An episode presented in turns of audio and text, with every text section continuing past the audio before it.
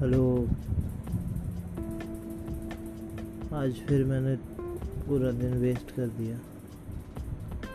कोई भी प्रोडक्टिव काम नहीं किया।